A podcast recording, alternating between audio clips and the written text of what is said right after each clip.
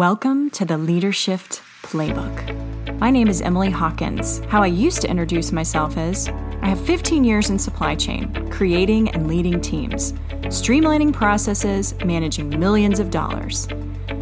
Except that's not what I do anymore. I'm a career and life coach. And I want to take you on the journey of how to lead yourself, how to take your career to the next level, whatever that may be. I'm going to give you tangible advice on exactly how to do what you want to do. Lead and love your life. Today, I want to talk about recruiters because time and time again, there's really this misunderstanding of the role of a recruiter in your job search. And instead of having you bang your head against the wall, get frustrated, take some sort of anger or hatred at these people, or putting all your pinning all your hopes and dreams on these people, I want to really have you understand what recruiters do, what their function is, the types of recruiters, how recruiters are paid, and how to get your the attention of a recruiter from your space. So let's talk through this. So let's start with the types of recruiters. So I want to talk about how recruiters are hired. There are either internal or external recruiters, meaning someone's a corporate recruiter, they work for a company. If they work for a company, then their job and how they are paid and bonused is making sure that they are bringing top talent in the door, right? And those people are getting hired. Well, but they work for one company. So they're always looking for positions for a certain company. Google's a great example. Um, now, there are other types of recruiters, external recruiters. These are recruiting firms. The recruiting firms sign contracts with companies to find talent for those companies. Now, I will tell you the types of recruiters, and by the way, those recruiters are also paid based on the talent that they bring in. Sometimes it's based on how long they stay at an organization. So if they stay for ninety days, then they get paid, certain things like that. But at the end of the day, recruiters are paid by companies. So let's think real hard on where their loyalty is, right? The loyalty is to the client. It is to the company that hired them, right? It's whoever signs their paychecks. That's the loyalty. Have you paid a recruiter? Most likely not, right? So their loyalty isn't going to be for you. In fact, they're going to be your best friend if you have what they need to fill those positions quickly. So that's why sometimes you get ghosted. I'm sure you've heard this term, getting ghosted means somebody talks to you, they're all excited about you, and then all of a sudden you can't, you don't hear from them anymore. They're not answering your phone calls. They're not replying to your emails. You have been ghosted. Well, that happens a lot, and I want to explain why. Now, I also want to say that I don't think that's right. I think that's wrong, and I do not believe that great recruiters do that. I believe great recruiters are relationship builders. And relationship builders don't ghost people. So just want to throw that out there. But why they do that or why that occurs is because the average recruiter looks at fifteen hundred resumes a month. fifteen hundred. They're averaging about six seconds per resume, right? So that's why they're trying to fill positions as fast as they can, and they're trying to keep abreast of the situation, who's out in the marketplace, but there are only so many hours in the day, right? And they're usually working on databases, but in six seconds, they got to figure out, is this somebody that I could utilize somewhere either now or down the road? So you see why it's really important to have a really strong resume, because you get about six seconds of their time, right? So that's that's really key. And I also want you to understand that they're focused on certain sectors of the market. So some are focused on tech areas in the marketplace. Some are focused on only human resources. Some are focused on just placing people in supply chain roles. Um, some organizations have maybe the entire recruiting firm does everything, but different departments focus on different sectors of the market.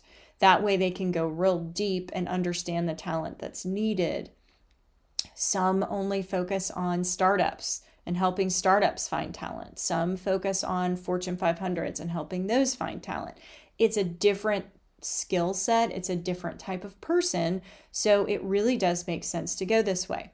Now, why does that matter in terms of ghosting? Well, if you don't fit any of those categories, so if you are going out and talking to your friend who's an H R recruiter about your need to find a job in I T, It, clearly if they're your friend, they'll tell you, like, that's not my wheelhouse. But if this is somebody you don't know, they are not going to respond to you because they've got fifteen hundred resumes to look through. You don't fit the bill, on to the next person, right? It's because they are trying to make money. They're trying to make a living. This is how they earn money, right? So time is money in this case. It seems like a really high stress job and not one that I would want, but some people are amazing at this. And so I want you to understand how you can get their attention. So first and foremost, I had a client ask me, how do I find recruiters? So you can open up Google and you can type in recruiters in my area. Now, if I were you, I would type in, you know, whatever field you're in, H R recruiters in my area, uh, tech recruiters in my area, something like that. So there's that. Or you can go over to LinkedIn. And if you're on your desktop, because I think it's easier to see things on your desktop for these types of searches, if you go to the left-hand corner, it's not totally in the left-hand corner, but it's on the left side of the screen, upper left side of the screen, there's a little search bar. If you type the word recruiter in there, a little menu is going to drop out down and it's going to ask you companies or people or jobs or what are you looking for? Uh, look at people. You can look at companies too. If you look at people, when I did this, one point eight million people showed up. Wow, that would take me a long time to look through. But wow, that's really great. I'm sure you can probably segregate down further. You can look at um, near you because you can look at different, um, you know, where you live in terms of miles away from you there are, that type of thing. Um, that's one way of looking. But I want you to look at those profiles, not all of them. Good grief, that would take forever. But if there's somebody that really sticks out to you, if you want to, also in that search bar, you could put tech recruiters or something like that. But in there, you may find some contacts that make sense and reach out to those people if you want to. Um, I'm not a huge fan of reaching out to recruiters because you're probably not going to hear anything back and you've just spent a lot of time on something that you're not going to get a lot of return on. The biggest bang for your buck would be to update your profile, your LinkedIn profile.